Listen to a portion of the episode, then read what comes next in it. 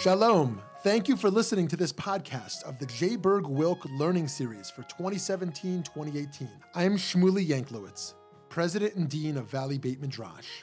Here at VBM, we strive to bring you only the highest quality of Jewish learning, bringing pluralistic and innovative Jewish programming to the Jewish community that craves substance and insight is our passion. But we cannot do it alone. To support our endeavors, please consider donating a tax deductible contribution to our organization. By doing so, you will be supporting meaningful Jewish educational content, funding the next generation of leaders, as well as furthering Jewish wisdom to people all over the country and all over the world. Please visit www.valleybeitmidrash.org. Thank you so much and enjoy the program.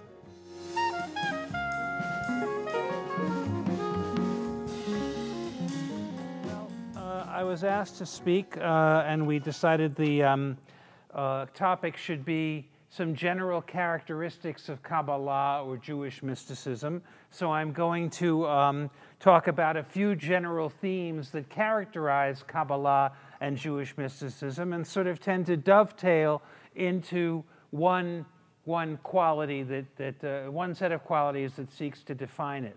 Um, so, the first thing that defines Jewish mysticism is the idea of emanation. The idea that if God is in fact an ineffable uh, entity that can't be um, imagined uh, or even you know, described, uh, being, if you want to take the words yud hey, vav hey, uh, meaning you know, what, what the verb literally means, that nonetheless there is some energy, some flow Okay, it's generally called Atzilut in Hebrew. And that's the first premise of basic Kabbalah. And it's not something necessarily that came from Kabbalah, it was something that's found in all Western forms of mysticism. It was probably coined by a Greek philosopher named Plotinus. He was actually Alexandrian uh, in around the fifth century, in an idea called Neoplatonism, and that all existence comes flowing from an ineffable high point called the One. And that's the first element of Kabbalah that sort of defines it. Now, when I say Kabbalah, what uh, am I talking about? And I'm going to make a very brief and, and, and just a few points timeline. First of all, you can remember this Kabbalah begins when prophecy ends. All right, so if prophecy goes up to about 520 BCE, uh, Haggai, Zechariah, and Malachi, as you know, are the last three prophets listed in the books of the prophets in the Tanakh. Um, in fact, who decided they were the last three prophets? Well, uh, on around 200 uh, CE, in Yavna, in the time of the Talmud, the rabbis of the Mishnah decided what was going to be a holy book and what was not going to be a holy book, and what was going to, who were going to be considered prophets, and when that was going to end. At the time of Haggai, Zechariah, and Malachi, they didn't know that prophecy was ending. They kept on doing what they were doing, which usually had to do with certain body of visions, mystical practices, and a literature they left behind called Merkava mysticism or the Hechalot or something like that. That material, going on from the point that prophecy arbitrarily was said to have ended, became the first literary tradition that uh, defined uh, uh, what we call Kabbalah. That was the first aspect of it. There was also uh, an early tradition of God creating the world with the 22 letters of the Hebrew alphabet uh, and the 10, something called the 10 sfirot. We don't know what the sfirot are, really, but uh, they could be the 10 numbers of the base 10 system of, of, of, of uh, integers, and it could be a, a mysticism of mathematics in those early writings. But that was the other element that got added to mythic understandings of God's palace on high, separate from our world below. Okay? And the idea that God poured out emanation into the world uh, through those channels. Now, continuing the timeline, Kabbalah sort of, dis- all that material sort of ends. We have no record of it. In around the year 500, a very important year, the year of the editing of the Babylonian Talmud, the, the um, uh, year of the finishing of the Midrash in the land of Israel, um, uh, and, and the, the beginning of the end of the Byzantine Empire. Kabbalah goes away, and then it springs up again like mushrooms in three different places in Provence, in France, in Girona, in Spain, and in the Rhineland. Okay? Their ideas get collected and published in a large, imagine it as a kind of fantasy trilogy. Okay, this is how I describe it to college students. Remember, think of the person you were before you discovered The Lord of Rings and the person you are now that you've read the. Think of the person you were before you discovered your obsession with Game of Thrones and your new quality, you know, the person you are now. It, it was a, a strong literary produ- um, uh, uh, production of about three to five volumes called the Zohar that pretty much summed up those earlier Kabbalistic ideas um, in, in mythic form, in the adventures of a group of rabbis wandering around the Galilee. The Zohar's ideas um, circulated and gained greater force with the Spanish expulsion, which for the people at the time was like the Shoah. They'd been in Spain for a thousand years. They didn't think it would ever go wrong. It all ended, and they were exiled into the Byzantine Empire in Poland. And with them, they took this idea of we're really living in a, in a vast myth. Um, uh, those ideas were concentrated among the Kabbalists in Sfat, if you're familiar with that. And the Sfat Kabbalists were once again uh, revived in the Hasidic movement. All of these movements positing a few basic premises in their spirituality that emanation, that God emanates into the world and is present, immanent in the world, um, that there are forces of evil and there are forces of holiness, that there are charismatic leaders who are the agents of the forces of holiness. Um, well, let me, let, me, let me put this another way. In the Mishnah itself, it says, anyone who thinks about these four things it would be better, ratui lo, not ratsui, ratui lo, shalom bala olam. I'm seeing who's nodding at a little Hebrew joke there. Um, uh, it would have been better if he'd never come into the world. What's above, what's below, what came before, and what came after. Kabbalah has always systematically violated this direction. It is totally concerned with what's above, what's below, what came before, and what came after. What's above? It's not a, not a trick question. What's above? Heaven. heaven, the pantheon, the structure of heaven, very early concern of Kabbalah. Okay? Um, what's below? Gehenna? What would you say? Hey, you have a more homely word for it? Hell. hell. But really, when we talk about hell, we're really assuming a couple things that our Judaism has been becomingly agnostic about. Is there a dichotomy between the body and the soul? What is the fate of the soul in the afterlife?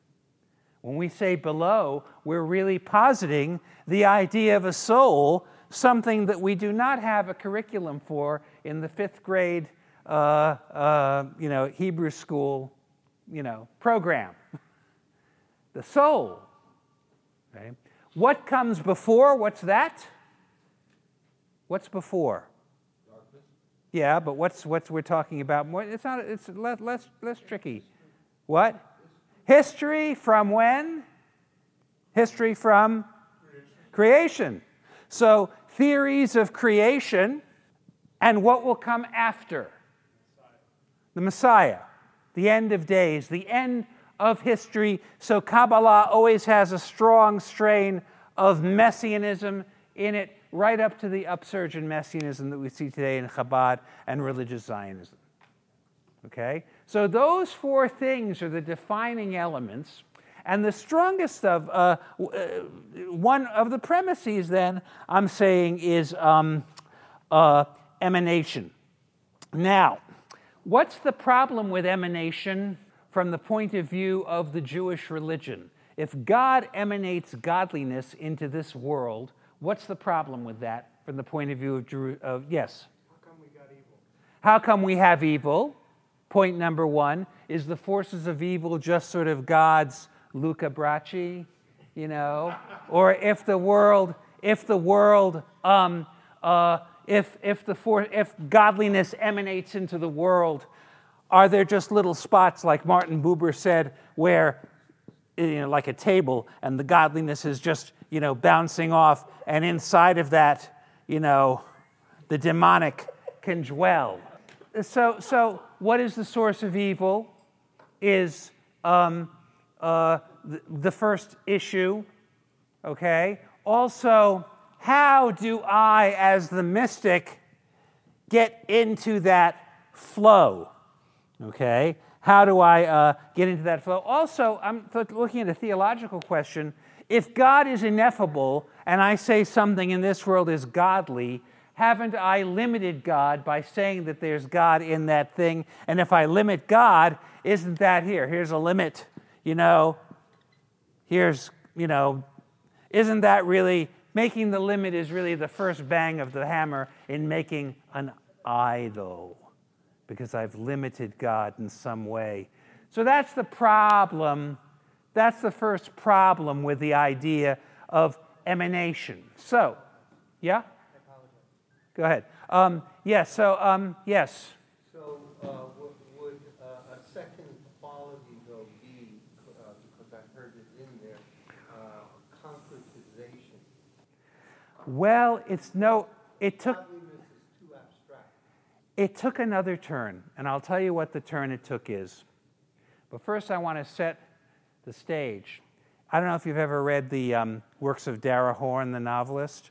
Uh, but Dara Horn, she went on the Bronfman program, which uh, uh, when she was younger, when she was a high school student, and uh, you know really has turned out very well. And she cares about important things, uh, unlike most writers today. She cares about Solomon Schechter and Der the great Jewish. She, I mean, I haven't read her new book, but she's like a grab bag of everybody I consider important. She writes a novel about. Okay. Um, why did I start talking about Dara Horn? Oh, we want to talk about Solomon Schechter. Solomon Schechter, in Cairo, they never threw out the Jewish writings, perhaps you know.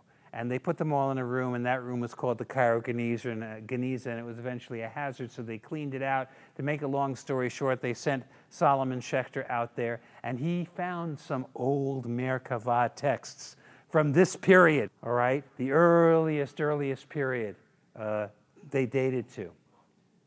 And he found that one of the things they did was they, um, uh, uh, they described God's qualities, God's midot. How does God emanate into the world? Through qualities that we experience. So they found it, he found a hymn called God, Lord of all the created world, blessing and blessed in the mouth of every soul. His greatness uh, uh, and his goodness fill the world. Knowledge and understanding surround his glory. And Solomon Schechter was impressed, not because it was such a great poem, but because it was, in fact, something he knew from the liturgy. I'm talking about page 151. El Adon al Kol HaMa'asim is what I just, what I just um, uh, recited to you. El Adon al Kol HaMa'asim, the homely hymn that we've been singing on Shabbat all our lives, has its origins in the origins of Jewish mysticism, as well as another hymn that uh, uh, conservative Jews and Ashkenazim sing on Simchas Torah night, and Sfardim and Hasidim and Edot HaMizrach sing it every Shabbat. Haderet ve'amuna, uh, Uh, uh, lemi lemi. Haderet ve'amuna, suvemen suvemen lechai olamim. The grandeur and the belief to whom? To the one who lives forever. Also, a list of midot. El Adon is a list of godly qualities. All these things listed here are stages in God's emanation into the world. Okay, stages in the mythos of God's emanation into the world. So, midot, qualities, became ways of seeing God. Um, people think that there's something cosmic about the love that they feel for their children or their loved ones, but in fact, this kind of this kind of love, this kind of feeling, was was a godly quality in its refracted, emanated form. So the idea of midot, te'arim, aspects qualities became one of the things that Kabbalah was, with which Kabbalah was um, preoccupied. This lent itself to a way of perceiving God through a series of symbols. And by the time Kabbalah had come to the period of the Zohar, they began to see various realities as a series of symbols. Let me give you an example of the most widespread one. Um, the most widespread one is, uh, of course, the image of the Shekhinah. The Shekhinah begins as, um, well, here's the tabernacle of the desert, okay, sort of a fence like an outdoor swimming pool. And in the middle is the Holy of Holies, or in this case, the Ark of the Covenant. And in the Ark of the Covenant is the Shekhinah. Later in the temple is a thing called the Kodesh HaKadoshim, the Holy of Holies, and God lives there. God comes down. May lightning not strike me. Like the dedication of a Hindu temple in which a, an aura infuses the idols in the temple. God came down for Moses, for King Solomon, at other times, and suffuses the Holy of Holies. When the temple is destroyed, the Shekhinah, the suffusing, the presence, goes into exile with the Jews and becomes a transient presence, present when 10 people pray together, when three people eat together, when two people study together, when one person is wrapped in their talis and tefillin. The Shekhinah a spectral presence rested, rests on them. Now, the word Shekhinah in Hebrew ends with ah. What does that mean? It's feminine. And in fact, as people began to speak about the Shekhinah, and it's an indication of the power of language and the importance of Hebrew. As people began to speak about the Shekhinah, the Shekhinah took on feminine terms.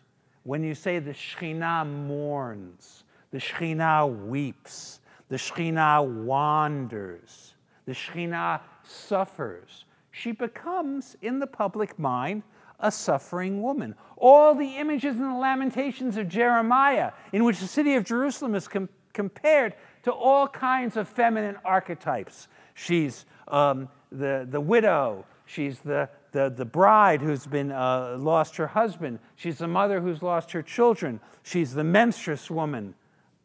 All kinds of elements.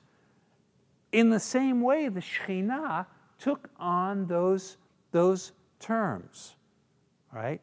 And Kabbalists in the time of the Zohar saw themselves as the knights of the Shekhinah, as the courtiers of the Shekhinah of the Shekhinah like a princess in a castle that they're going out to save.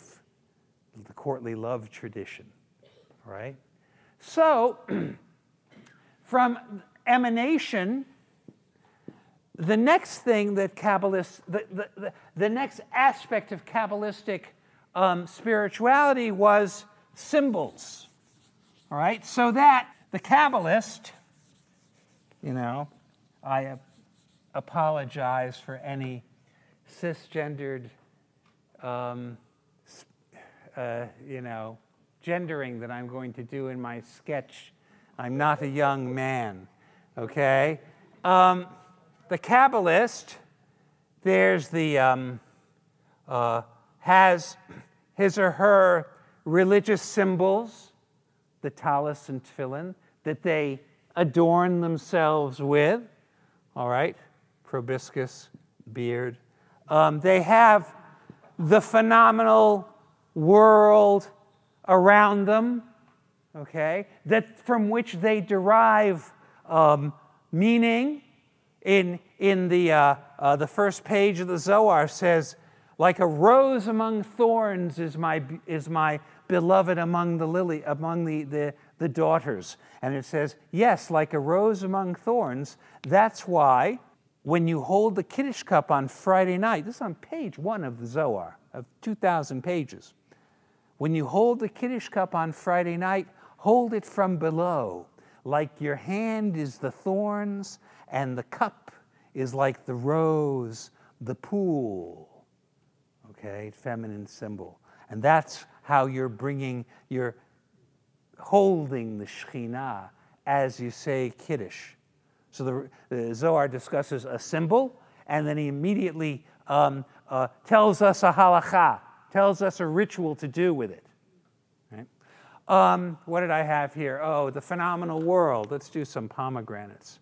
Okay? Um, uh, the phenomenal world. The sacred text in front of him or her. Okay?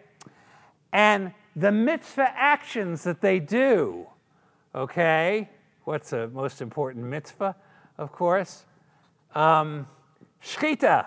Um, so, you know, because Shechita is, full, is, is filled with mitzvahs. Shechita is filled, you know, that, that's a mitzvah.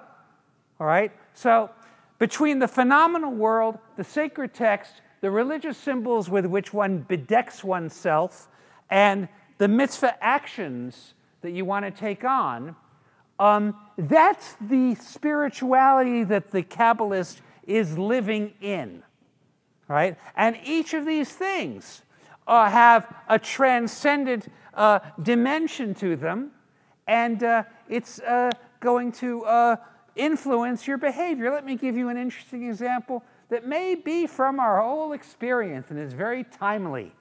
Parts of the Zohar say there's an astral body, a body of God. As the body of God is, so the human body is as are other bodies. It's isomorphic. You know, if you don't like this, then okay, but you can't like chakras either. Okay, if you don't want this, you got to give up the chakras. Okay, because it's the same thing. Um, and inside the astral body are sources of the demonic. What are the sources of the demonic? Organs that purify the body are actually demonic. The spleen, the liver, the bile, okay, sometimes the kidneys, lesions on the lungs, sirchot. So Hasidim in Europe began to be very picky about eating animals that had lesions on the lungs. I'm going to be very careful. What do you call an animal? Uh, what is the condition of a lung that is clean and smooth and free of lesions? How do you say that in Yiddish? It's glatt. It's smooth. So when Hasidim arrived here in 1944, they said, We're not eating Hebrew national salami. Okay? We require meat that's glatt. The lungs are smooth. Why? The Zohar says that those lesions are unwholesome, demonic. Anybody here ever koshered liver? Well, how do you kosher liver? But more than well, you have to broil it.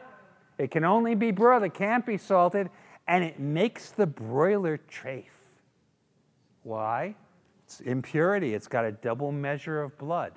One way to channel the emanation and, um, and posit yourself in that flow and avoid the demonic became halacha. And Kabbalists became great halachas. The Ari wrote one of the volumes of the Shita Mekubetzis. Okay? Um, he, uh, um, those Kabbalists ran very close to the halachists, and they went hand in hand for a while. Okay? So halacha became a way of channeling the emanation and negotiating the path between um, good and evil. Okay? If that's the case, um, uh, also it led to the halacha being fetishized.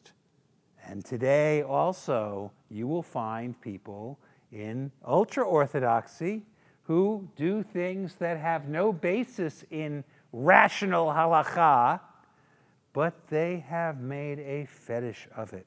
And it's most twisted when it's come recently to areas of gender. But that's the impulse that comes from this, from, you know, the Kabbalistic impulse. Yes? I mean, I just want to ask, so it's out of my head.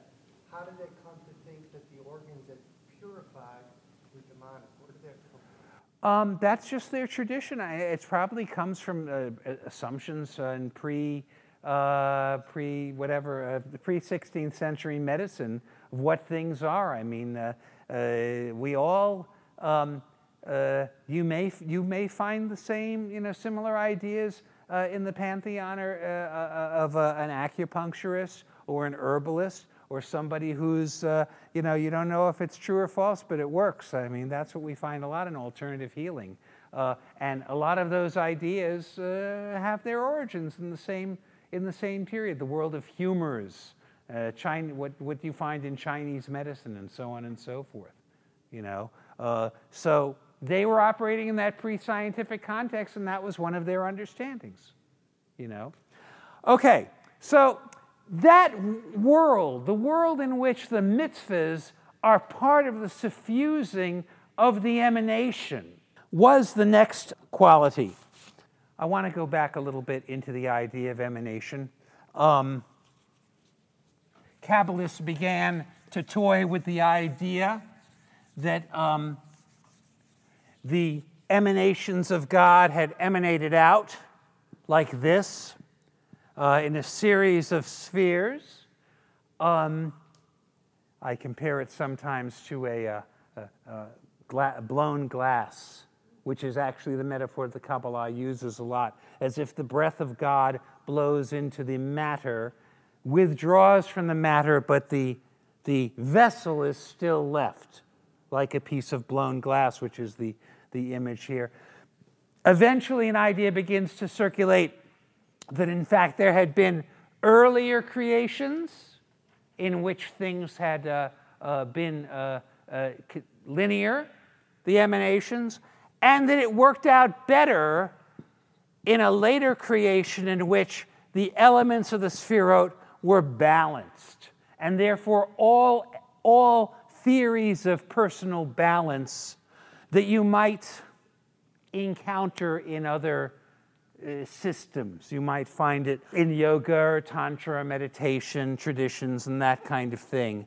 Um, that idea of balance becomes the, the, the next understanding. There also becomes an idea that begins to assert itself in the Zohar and comes more to the fore in the Galilean Renaissance in the 16th century, which is very important because it was after the Spanish expulsion.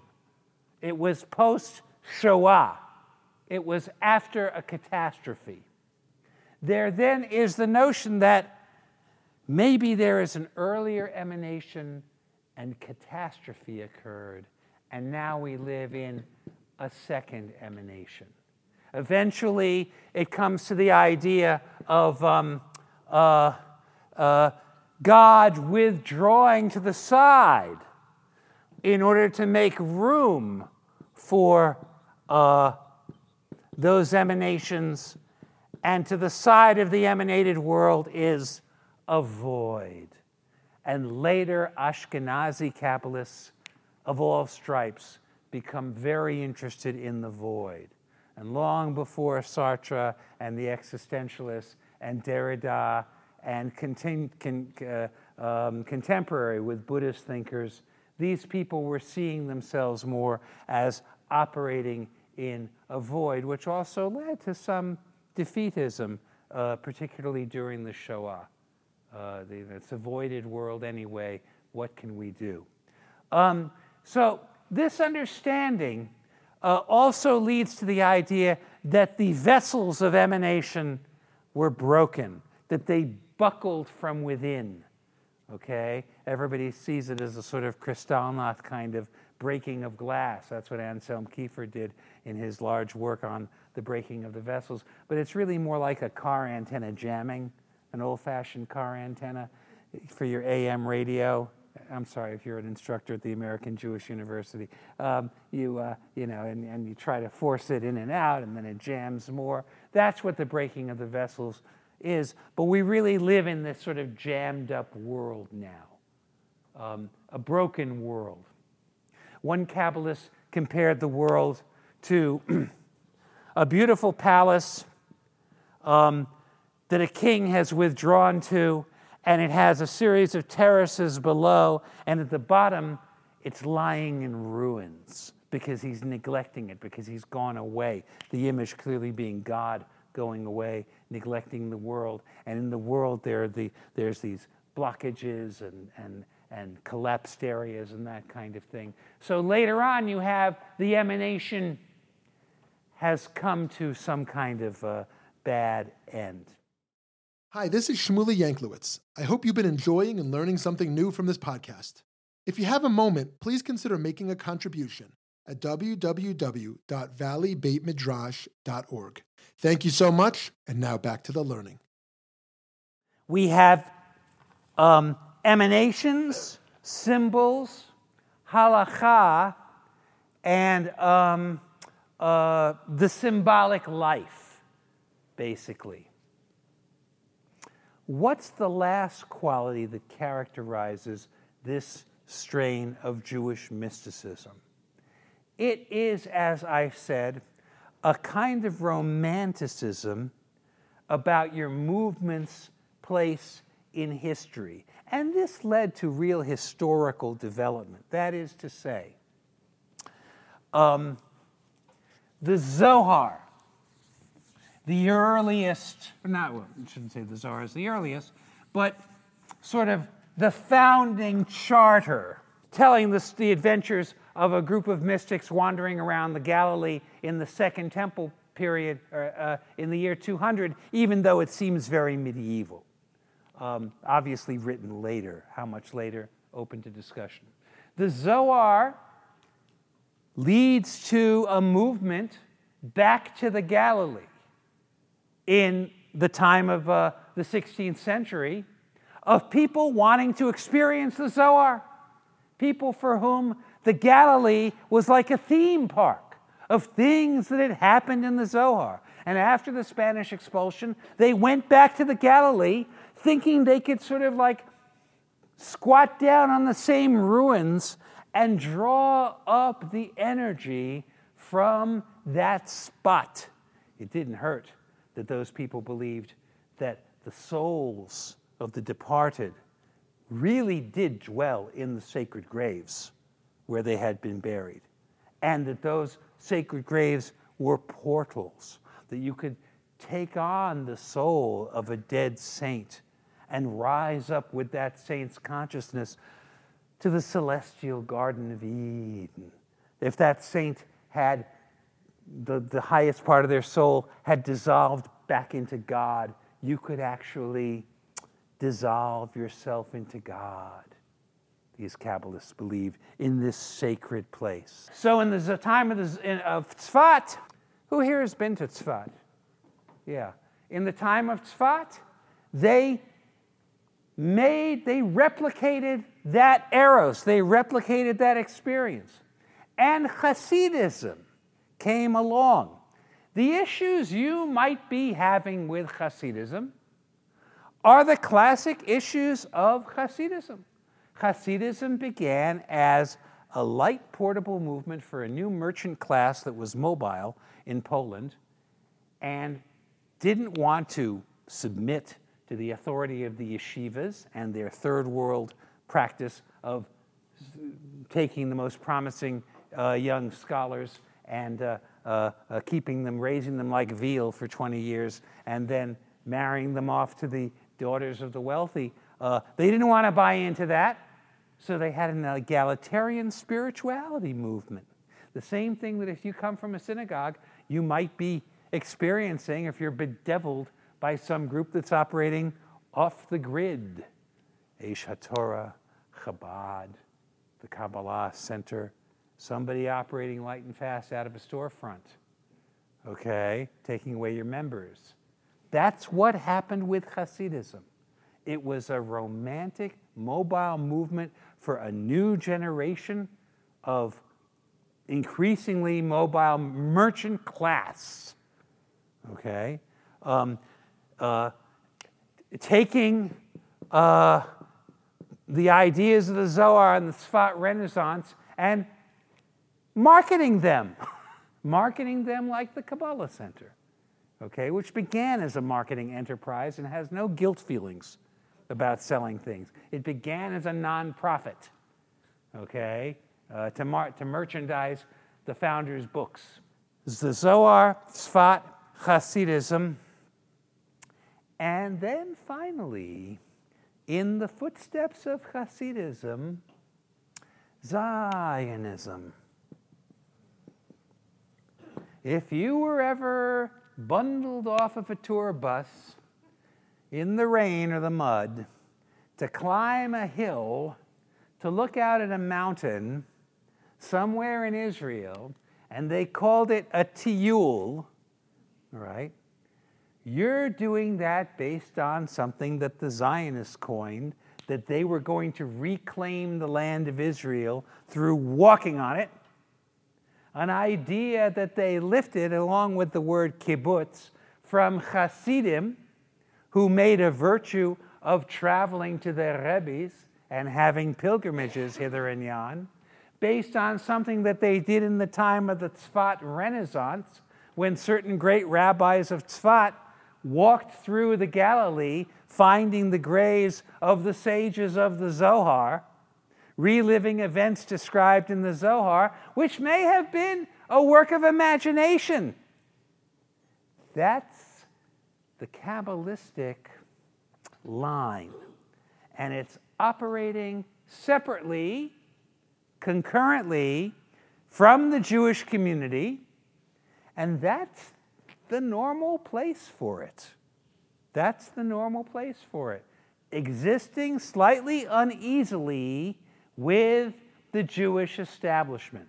So, the issues you may have with a given Hasidic sect are they too withdrawn? Are they not withdrawn enough?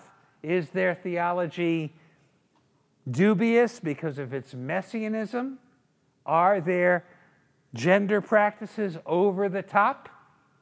These questions were the same questions that people had with Hasidism at its inception, and were also questions which haunted the whole relationship of Kabbalah to the Jewish community as a whole.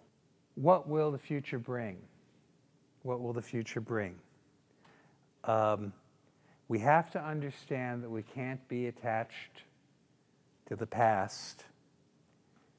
We've had 120 years of what I would call the Ellis Island generation, the generation of Jews who came ashore at Ellis Island at the turn of the 20th century worked in menial professions, began to fan out to middle America as pushcart peddlers and then um, uh, merchants out in the hinterlands whose children fought in World War II and took a hard look at the American suburbs and liked what they saw, who made their expression, conservative Judaism, uh, a Judaism with attention to tradition, but you can drive on Shabbos, um, who made that the salient movement of the 20th century, and then began to recede before new, um, uh, new uh, uh, uh groups coming in.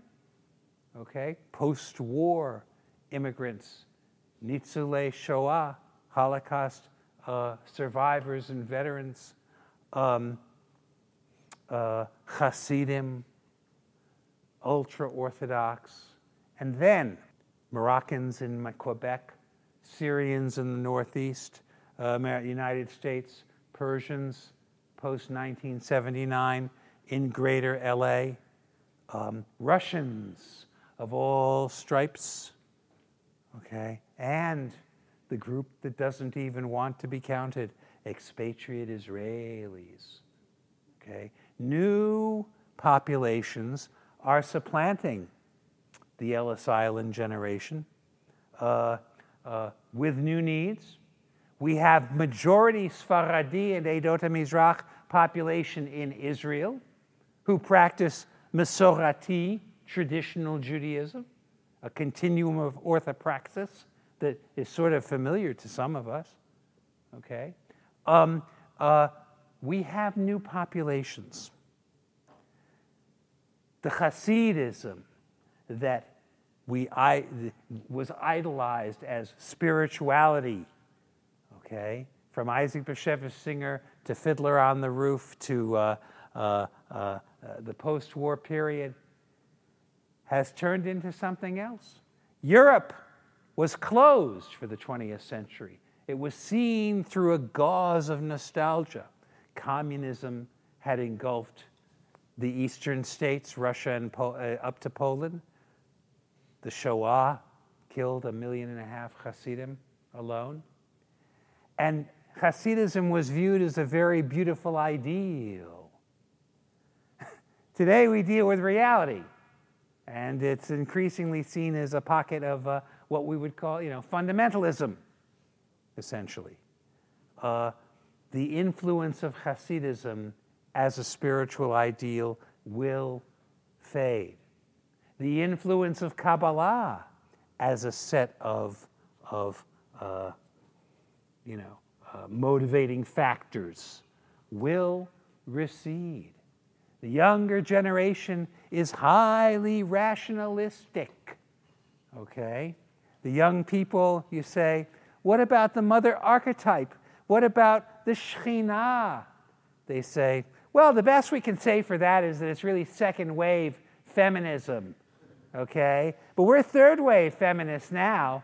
Uh, we're not gender specific, cisgendered male, okay? That's what you're going to get. Things are changing. What do I posit? I posit an interest in Jewish Islamic mysticism. I see coming a great interest in Sufism, uh, the mysticism practiced by the sons and grandsons of Maimonides, based in Maimonides' rationalism, incorporating a rapprochement with Islam in the end, and also providing an expression of the gut need that some Jews have to meditate. What is the role of meditation? Is it wholly secular? Is it spiritual? Can it be Jewishly spiritual? There are people who have a visceral need to meditate as much as somebody has a visceral need to work out or to do yoga. They have it viscerally in their guts. Do they want it to be as secular as, as, uh, as doing Pilates? No. They want to make the connection and the Judeo Islamic connection encompasses that. That is the path of the contemplation of emptiness. So I think that that will be the wave of the future that as this comes, certain scholars are working on it, certain people are reaching out to it on a personal level. And I speak for the middle aged people here, I don't see too many, but I'll count myself as that. There's a certain stage of your life you may know, and the young people, I'll tell you there is such a thing, where you're a dragon slayer, where you're living the myth, where you're a warrior, okay? Where you're locked in a battle against evil. Well, there is. There is a point where you simply want to understand your role in the present meaning of things and not want to take, take part in such a big cosplay kind of myth. Uh, it's sort of one of the things I'm afraid to write. I sort of compare certain the interest in Kabbalah from all the stages that I talked about, and including a number of Israeli scholars. is sort of like people who dress up as Batman and go to Comic Con in San Diego and you know hear lectures about Batman, or they dress up as Darth Vader or something like that. Cosplay, it's called. I sometimes think that some people are dressing up to go take part in, in you know, in, in the fantasy trilogy of Judaism. When you get to a certain age, you simply want to know what's your role in existence without fighting with anybody? What's your role in existence without being dressed up? Where you are when you take the fancy tzitzis off, you know? Uh, and I say that as somebody whose very clothing is on display now in the Magnes Museum in San Francisco as a you know, uh, an exhibit from the House of Love and Prayer in San Francisco in the 1960s. They have my Tallis Katan in there, you know, on a mannequin. Um, so, but there's a point where you simply want to get into the simple nature of things, and I think that that kind of contemplative path, something like that, will be the future. I think. Okay. Um, so that those are some those are some characteristic elements of um, Kabbalistic spirituality. Um, I think it's time for me to take questions. Wonderful. Thank you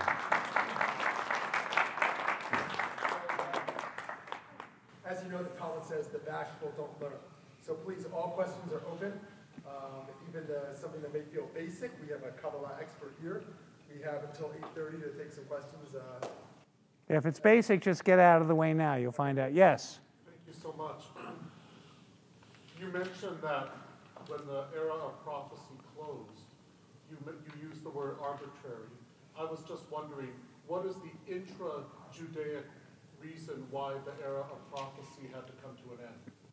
Um, the rabbis limited things, and they limited a whole body of material that they felt was too esoteric that actually did find its way into being a foundational documents of Christianity, like the Book of Enoch.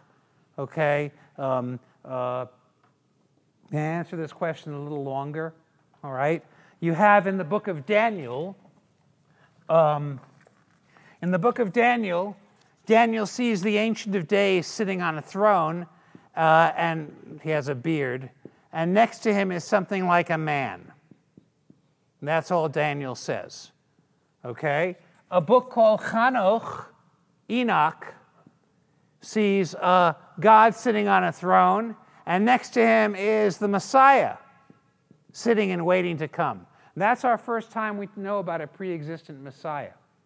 A later book, Revelations, which is in the New Testament, sees God sitting on a throne and a, uh, a lamb with its throat cut next to him. That's, of course, the Lamb of God in Revelations, but it's the same tradition of a throne room scene.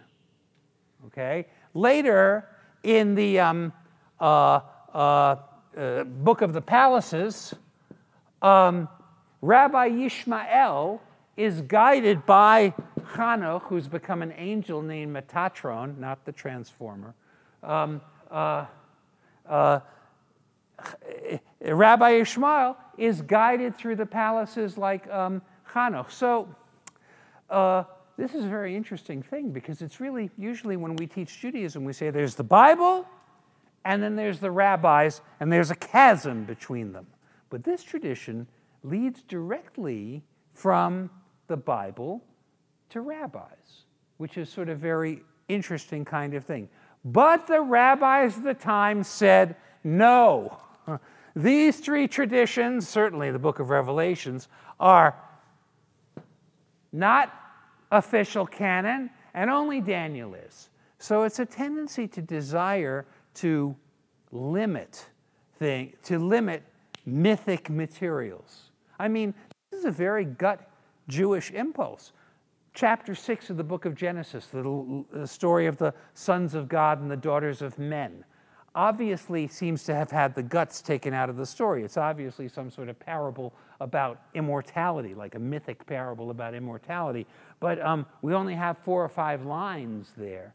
Um, somebody came and edited it.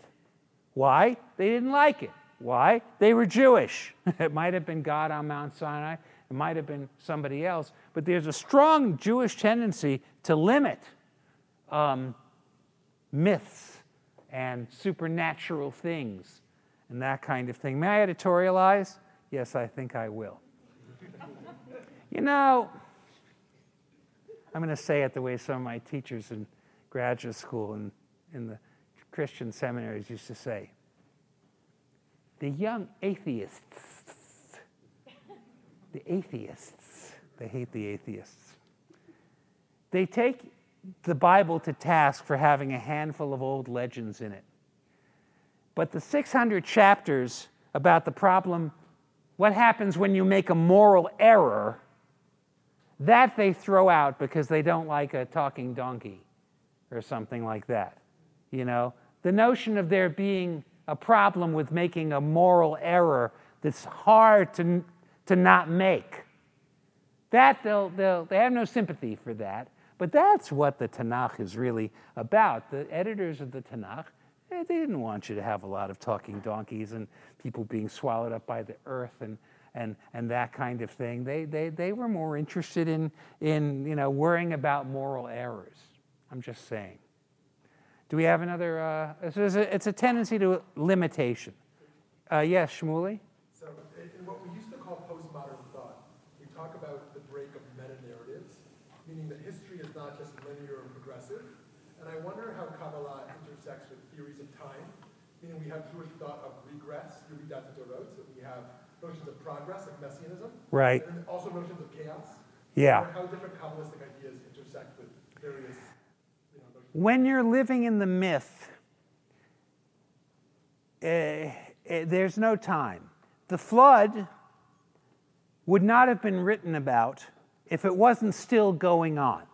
The flood is happening, and we're drowning, and we don't even know that we're drowning. That's one of the pivotal me- messages of about a fifth of the Zohar. Okay, that the flood is still going on. Some people are the dove, some people are the raven. Some things are gonna. Some things are like Noah's Ark, but don't think this just happened in the past. It's still going on.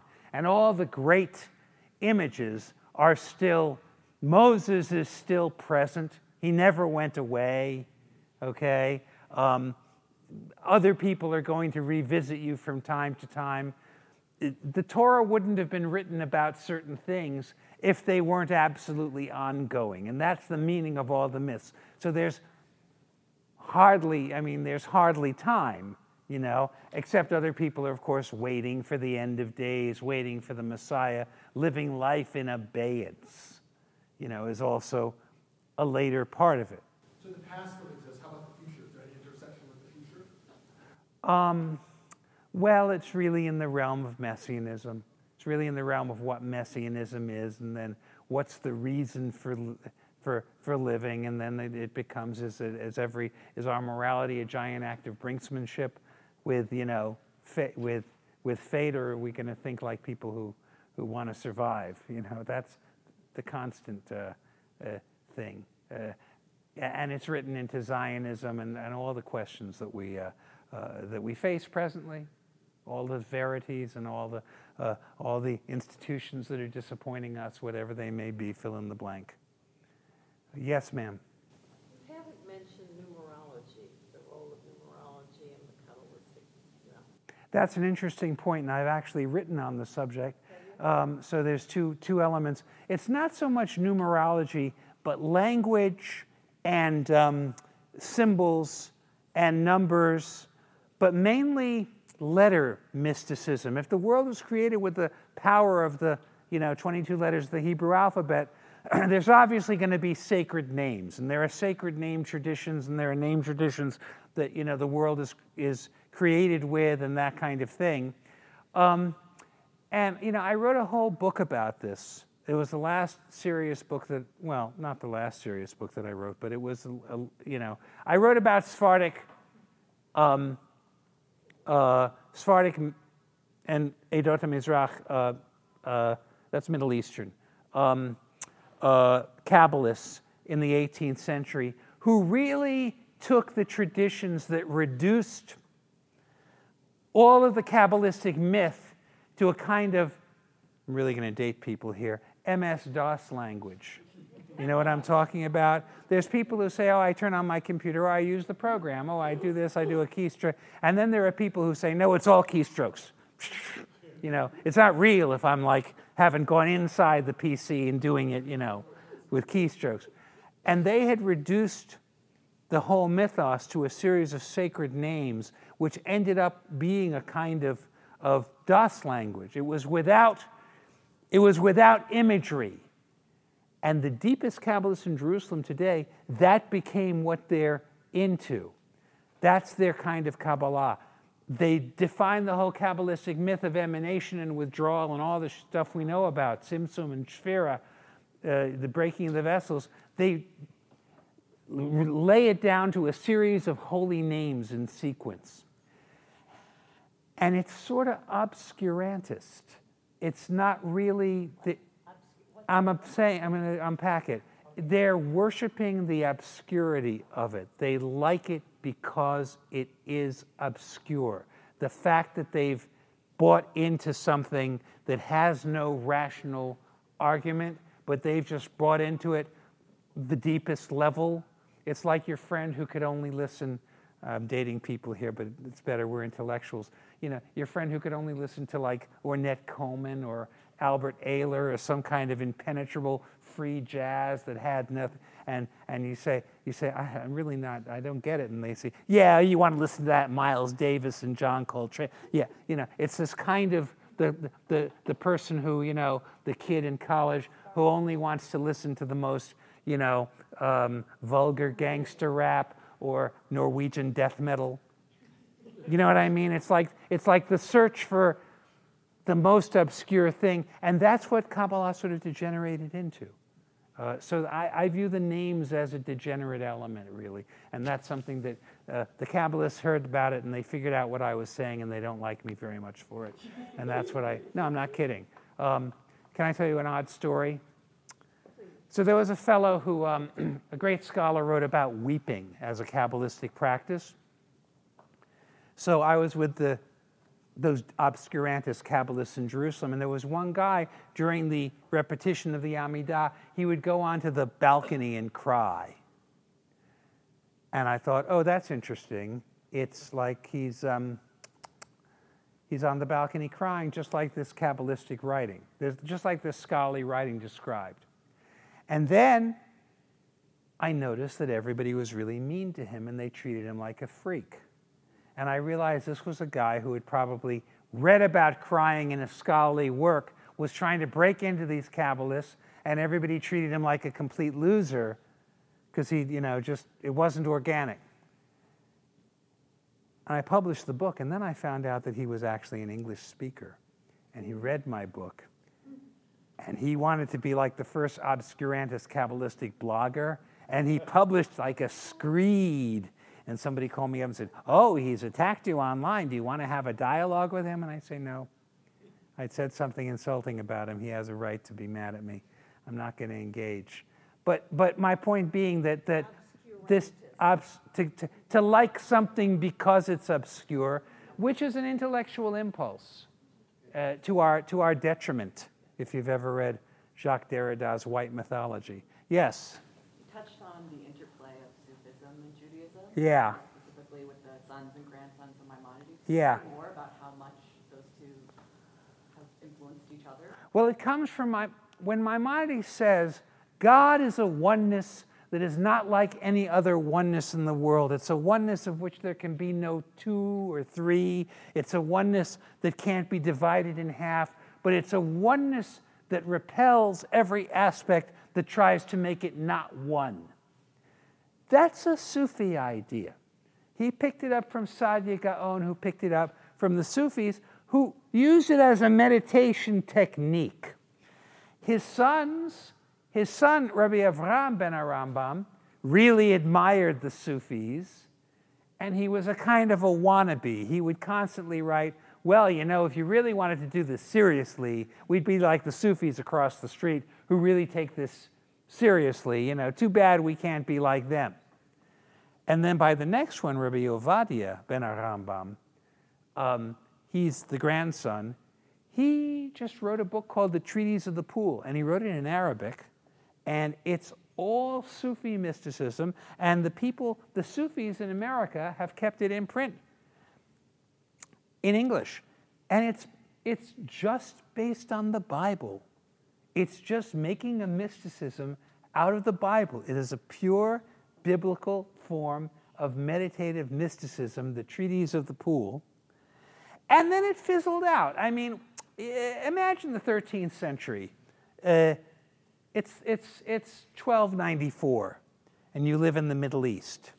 And I say, here's the spiritual path. You can be a Sufi and you can meditate on God's oneness, and you're going to die in poverty and squalor. Or you're going to be very interested in the mitzvot, and your way of dealing with God is going to be through doing the mitzvot, and you're going to die in poverty and squalor. However, you cut it in 1294, you were going to die in poverty and squalor. So it wasn't like, you know, Sufism, at least this mitzvot based stuff was interesting. Then, in 1391, it's easy to remember, began the persecutions that would end in the Spanish expulsion in 1492, 101 years later. And the rabbis of the of Spain found something very interesting. The Jews who were believed that the mitzvahs controlled the forces of good and evil were dying al kiddush Hashem, martyring themselves for God, much more than the people who believe that the mitzvahs were just as if or signaling to something. I'll give you an example. Uh, the word went out, be careful. How do, you, how do you tell your Jewish friends trying to fool you? Hasn't really converted to Christianity. If he washes his hands a lot. So a Maimonidean would say, well, you know, there were rules from the t- time of the temple wash your hands before eating bread, but that was because you would pollute your bread in the time of the temple. And we wash as a commemoration of that. And then another person would say, No, we wash because there's literally a demonic spirit that we're going to contaminate our food and contaminate ourselves if we don't get that demonic spirit off with the proper hand washing. The person who said the hand washing is commemorative of an earlier time they weren't going to start stop start you know keep on washing their hands when they were being inspected by the officers of the inquisition but the person uh, who believed in kabbalah who believed there was an empirical demonic spirit he had to get rid of he'd say no i'd rather die pure i'd rather die pure and go on to an afterlife than uh, you know than uh, uh yeah, then, then uh, pollute myself. Okay? So the rabbis discovered that keeping the mitzvahs according to Kabbalah made stronger um, adherents of Judaism, even people who were willing to martyr themselves more, which is what they wanted. So philosophy and its attendant interest in Islamic thought fell out of favor. Fell out of favor. Okay. Another question? Yes. I've often wondered about the role of uh, hallucinogenic uh, plants and herbs in the development of Kabbalah and Jewish mysticism. There is a, you know, kind of a hallucinatory, re-associative quality to the imagery. And uh, I've been just interested in that in terms of uh, someone who's a scholar. Well, the major hallucinogen is vodka, and I'm not kidding. Um, because Chabad makes use of liquor in the same way that the Paiute Indians might make use of uh, peyote or something like that. They use liquor as the sacrament. If you have a college student, they use it to um, uh, draw your child in, okay? And, and, and that's the issue. Yafa Eliach tr- tried years ago tried to prove that the Baal Shem Tov was using cannabis or something like that. Um, unclear. Uh, bear in mind that the town the Baal Shem Tov came from, Medzbaz, he was born there in 1700, it was Ottoman until 1720. It was part of the Turkish Empire. One of the great Kabbalah scholars is going to say the Baal Shem Tov went down and he went to Turkey and he encountered Sufis and he went to the, the bath with them and, you know, he probably smoked hashish with them. You know, they're not, uh, it, it, there was more cultural uh, contact. what the interesting, the drug, another drug that characterizes Kabbalah, particularly the Sfat Renaissance, is coffee. You get the Sfat Renaissance and the Ottoman Empire, you know, it's only a day's walk from Damascus, Sfat. It's only two days, two or three days from Istanbul, walking to the coast and taking a, a, a boat from Akko. And all of a sudden it gets to Sfat, and everybody's staying up all night. Let's stay up all night on Shavuos night. Let's stay up all night on Hoshana Rabbah night. So it's really um, the circulation, this is a whole thing the circuit of beverages and their relationship um, um, to culture, okay? Because if you take something from like the Middle Ages, the grubbiest, most squalid, horrific part of the European Middle Ages, there are sections in the Code of Jewish Law which say, do you have to make a bracha on a spicy nut if you're only the, eating the spicy nut so that you'll be thirsty so that you can drink more beer? It sounds like it's a collegiate binge drinker? Do you need to make a bracha on that thing if it's just that it, basically to stimulate you to drink more? And the martini, our olives and onions and our martinis are the lineal descendants of these. When there was nothing else to drink but alcohol, you had to stimulate yourself to drink alcohol in order to drink enough. And of course, it was the Dark Ages, you didn't get anything done after that. But so the relationship to stimulation and stimulants is a complex, a complex thing. You know. The second part is the, the story. I don't know whether it's uh, or custom or tradition, but that you shouldn't be single under the age of 40 to study Kabbalah because it can make you a little sugar. Yes. Probably comes from the Shabbatian movement. Shabtai Tzvi's pro- prophet was a fellow who basically told him he was not manic depressive, but rather the Messiah, and convinced him that the, guy, the kid whose name was Nathan of Gaza was 14 and had been fasting for three years and only studying the Zohar. Stories like that got around, and there be, began to be strictures on Kabbalah. Um, uh, at the same time, later, a generation later, Hasidism would start to dispense it like, you know, and the question became, am I going to tell you some Kabbalah? Am I going to dispense alcohol to a minor? Am I going to tell Kabbalistic uh, thought to a minor? Do you know what I mean? When I was a young man, they said, well, it's things you could never know. Why could you never know? Because you're not married, okay? Why is that? You know, I don't know. Because you don't understand what an orgasm is. You don't understand about how women become excited. You know, you don't understand these things which are really part and parcel of the Zohar, and, and that's beyond you, so you wouldn't get it. I said, well, you know, actually, uh, no, forget it. You're right. I wouldn't get it. You know, that was the that was the premise. So so a lot of the eroticism is also, you know, comp- a compelling thing in that regard. Yes, sir. You said something about Sparrow, but I missed what you said about The Sphirot are emanations of God. They each have a later they come to each have qualities uh, that become like dispensed incarnate qualities of God wisdom versus understanding versus loving kindness versus judgment. Uh, They're usually opposed to one another, and there's a middle way you're supposed to negotiate between them. That's, that's it. Yeah, you're shaking your head. Yeah, I am. Are you going to hang around for a while? Maybe, yeah, I, I hope so. I have to go back to LA. Yeah, yeah. Um, I, I- don't mean to be this way, and I'm very obviously a bad businessman and very unenterprising. But I do have a little book called Kabbalah, a Guide for the Perplexed, that I published on Continuum Press, which was then bought by Bloomsbury Press, who needed somewhere to put their money because of a little thing they published called Harry Potter. And uh, as a result, they got it translated into Japanese.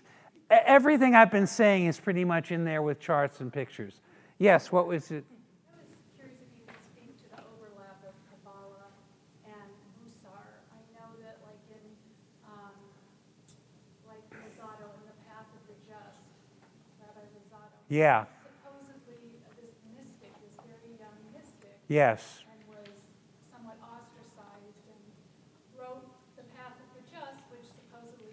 Well, he had messianic. He was like a young man who'd gotten. Where's Crane?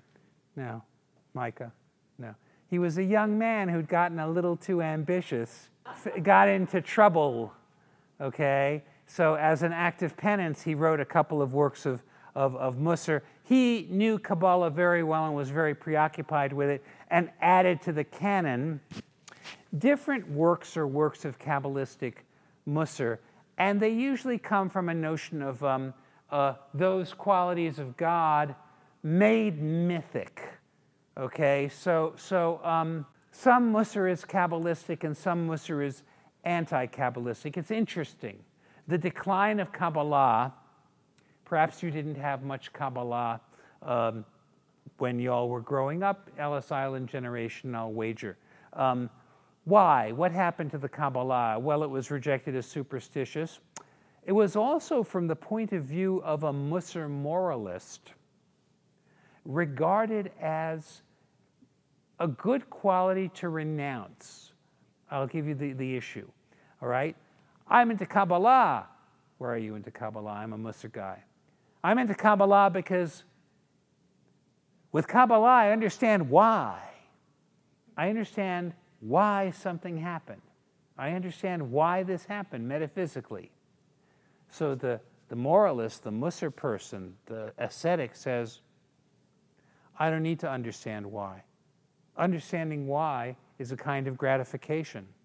I don't need that gratification any more than I need, you know, other kinds of gratification. I renounce the desire to understand why. That became a pietistic Musar attitude, you know. So, so it's, it, they exist in an uneasy relationship. Um, any more questions? Yes, sir. Uh, You started out by talking about emanation, all things flow from the one. Yes. Um, Mentioned the term Sephiroth, talked a little bit about it.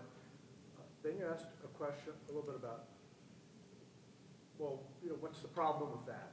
And we sort of talked about evil briefly, and then we got into, you know, the Shekhinah became transitory. Sym- sy- symbols. And then we got into symbols and how to hold the cup a little bit and the numerology and the, the glatt kosher and the fetishizing of the halacha and things like that. Yeah. What I'm missing and would love to hear is not the sort of the fringes of what fell out uh, or, or, or the fringes of Kabbalah, but what is it that is, and, and you mentioned spiritual movement, but I didn't hear much about what is the power, the implications of all things flowing from the one. What has made Kabbalah so uh, uh, come out and be so meaningful to people? Okay, so I'll, I'll, um, uh, let's turn to page, um, uh, turn to page 36. Um, the one, one Kabbalistic element that has become, it's, it's a central thing, it's not fringe, is the notion of the Sabbath as the celebration of God and the Shekhinah.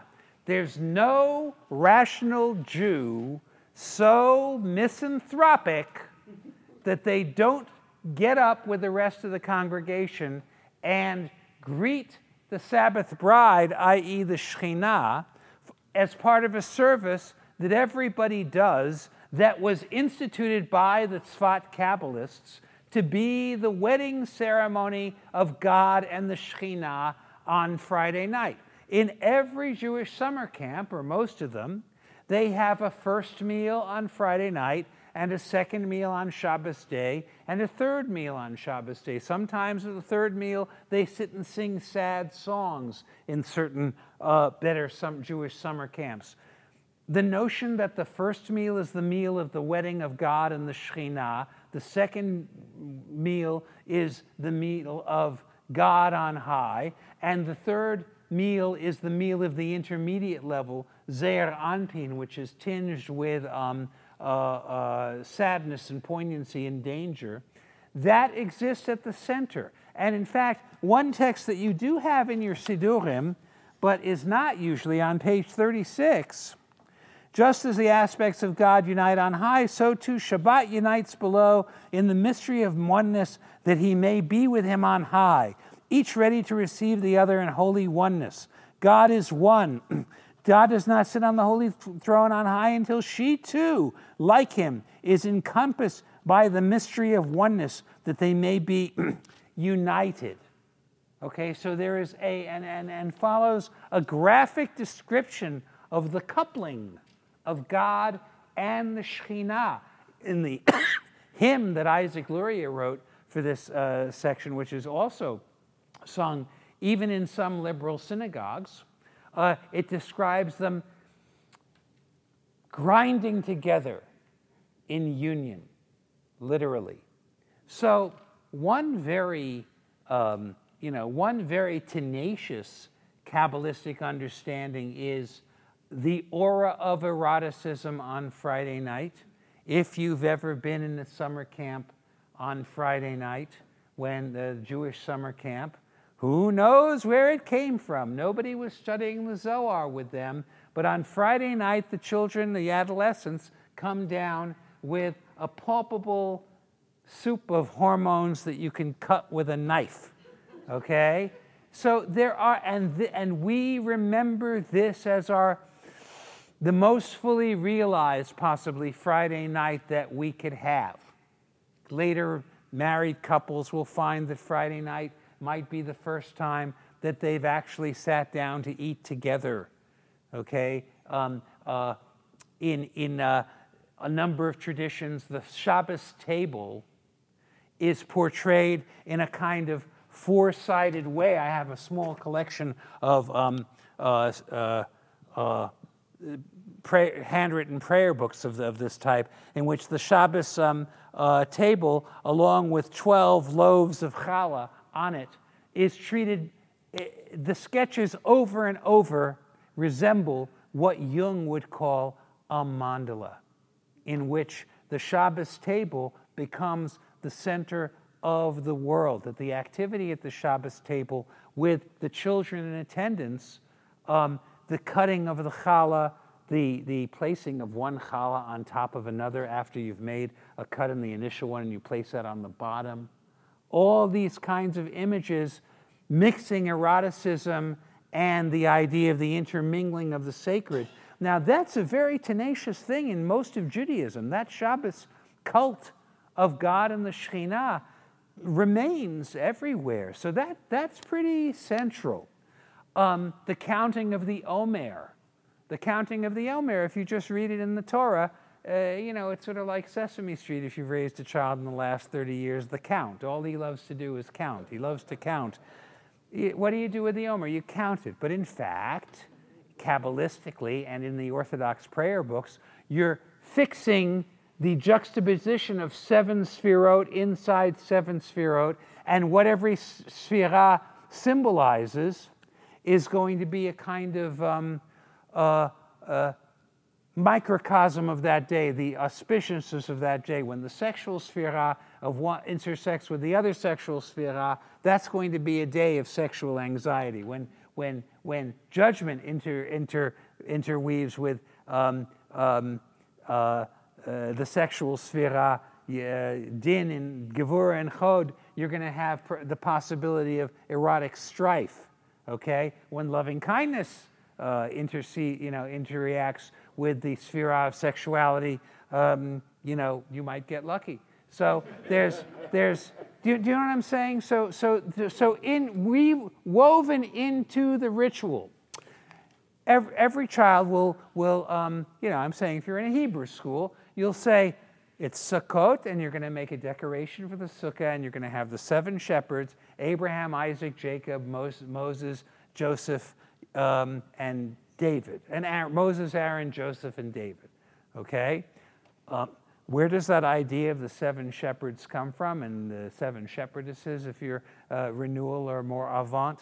Um, uh, it comes from the Zohar comes from the Zohar. We're not even sure exactly which of the seven shepherdesses. Uh, Huldah is in there, and I'm not so sure, uh, you know, uh, um, uh, uh, various figures from the dishware of Judy Chicago are in there. You, you know, uh, so, so, so there, the practices do suffuse. We don't have, there are things that we have only because of Kabbalah that we think, oh, that's so mainstream. It's such a mainstream Jewish uh, uh, thing. It, it, comes from the Zohar, for better or for worse. Next week, Tu B'Shvat Seder. When is Tu B'Shvat? Day after tomorrow? Tonight? when is Tu B'Shvat? Tuesday night. Tuesday night. Next Tuesday night. Today's my, tomorrow.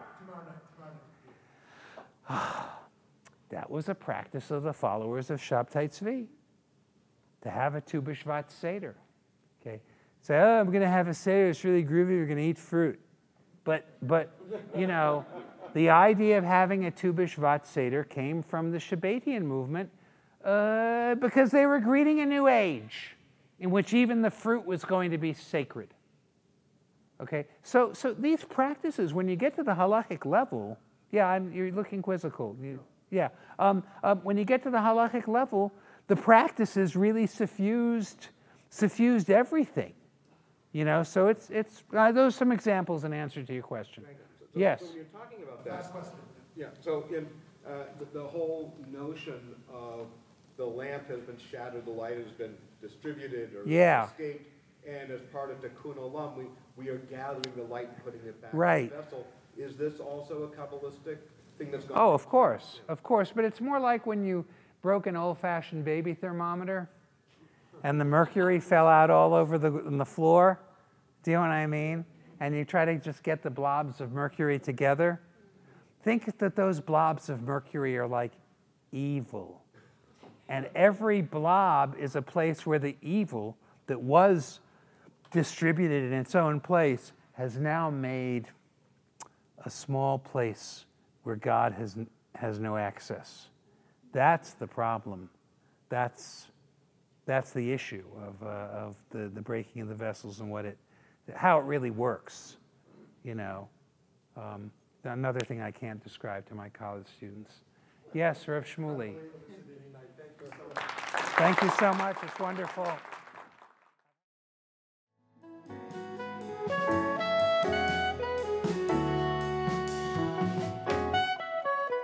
Hi, this is Shmuly Yanklowitz. I hope you enjoyed listening to this fascinating lecture. At VBM, we strive to bring you only the best in Jewish educational programming. To do this, we host a wide variety of events throughout our learning season, including panels, classes, and lectures, like the one you just listened to. Please consider going to www.valleybeitmidrash.org and donating to VBM to support meaningful Jewish education in the greater Phoenix Jewish community, indeed all around the country and the world. Thank you so much for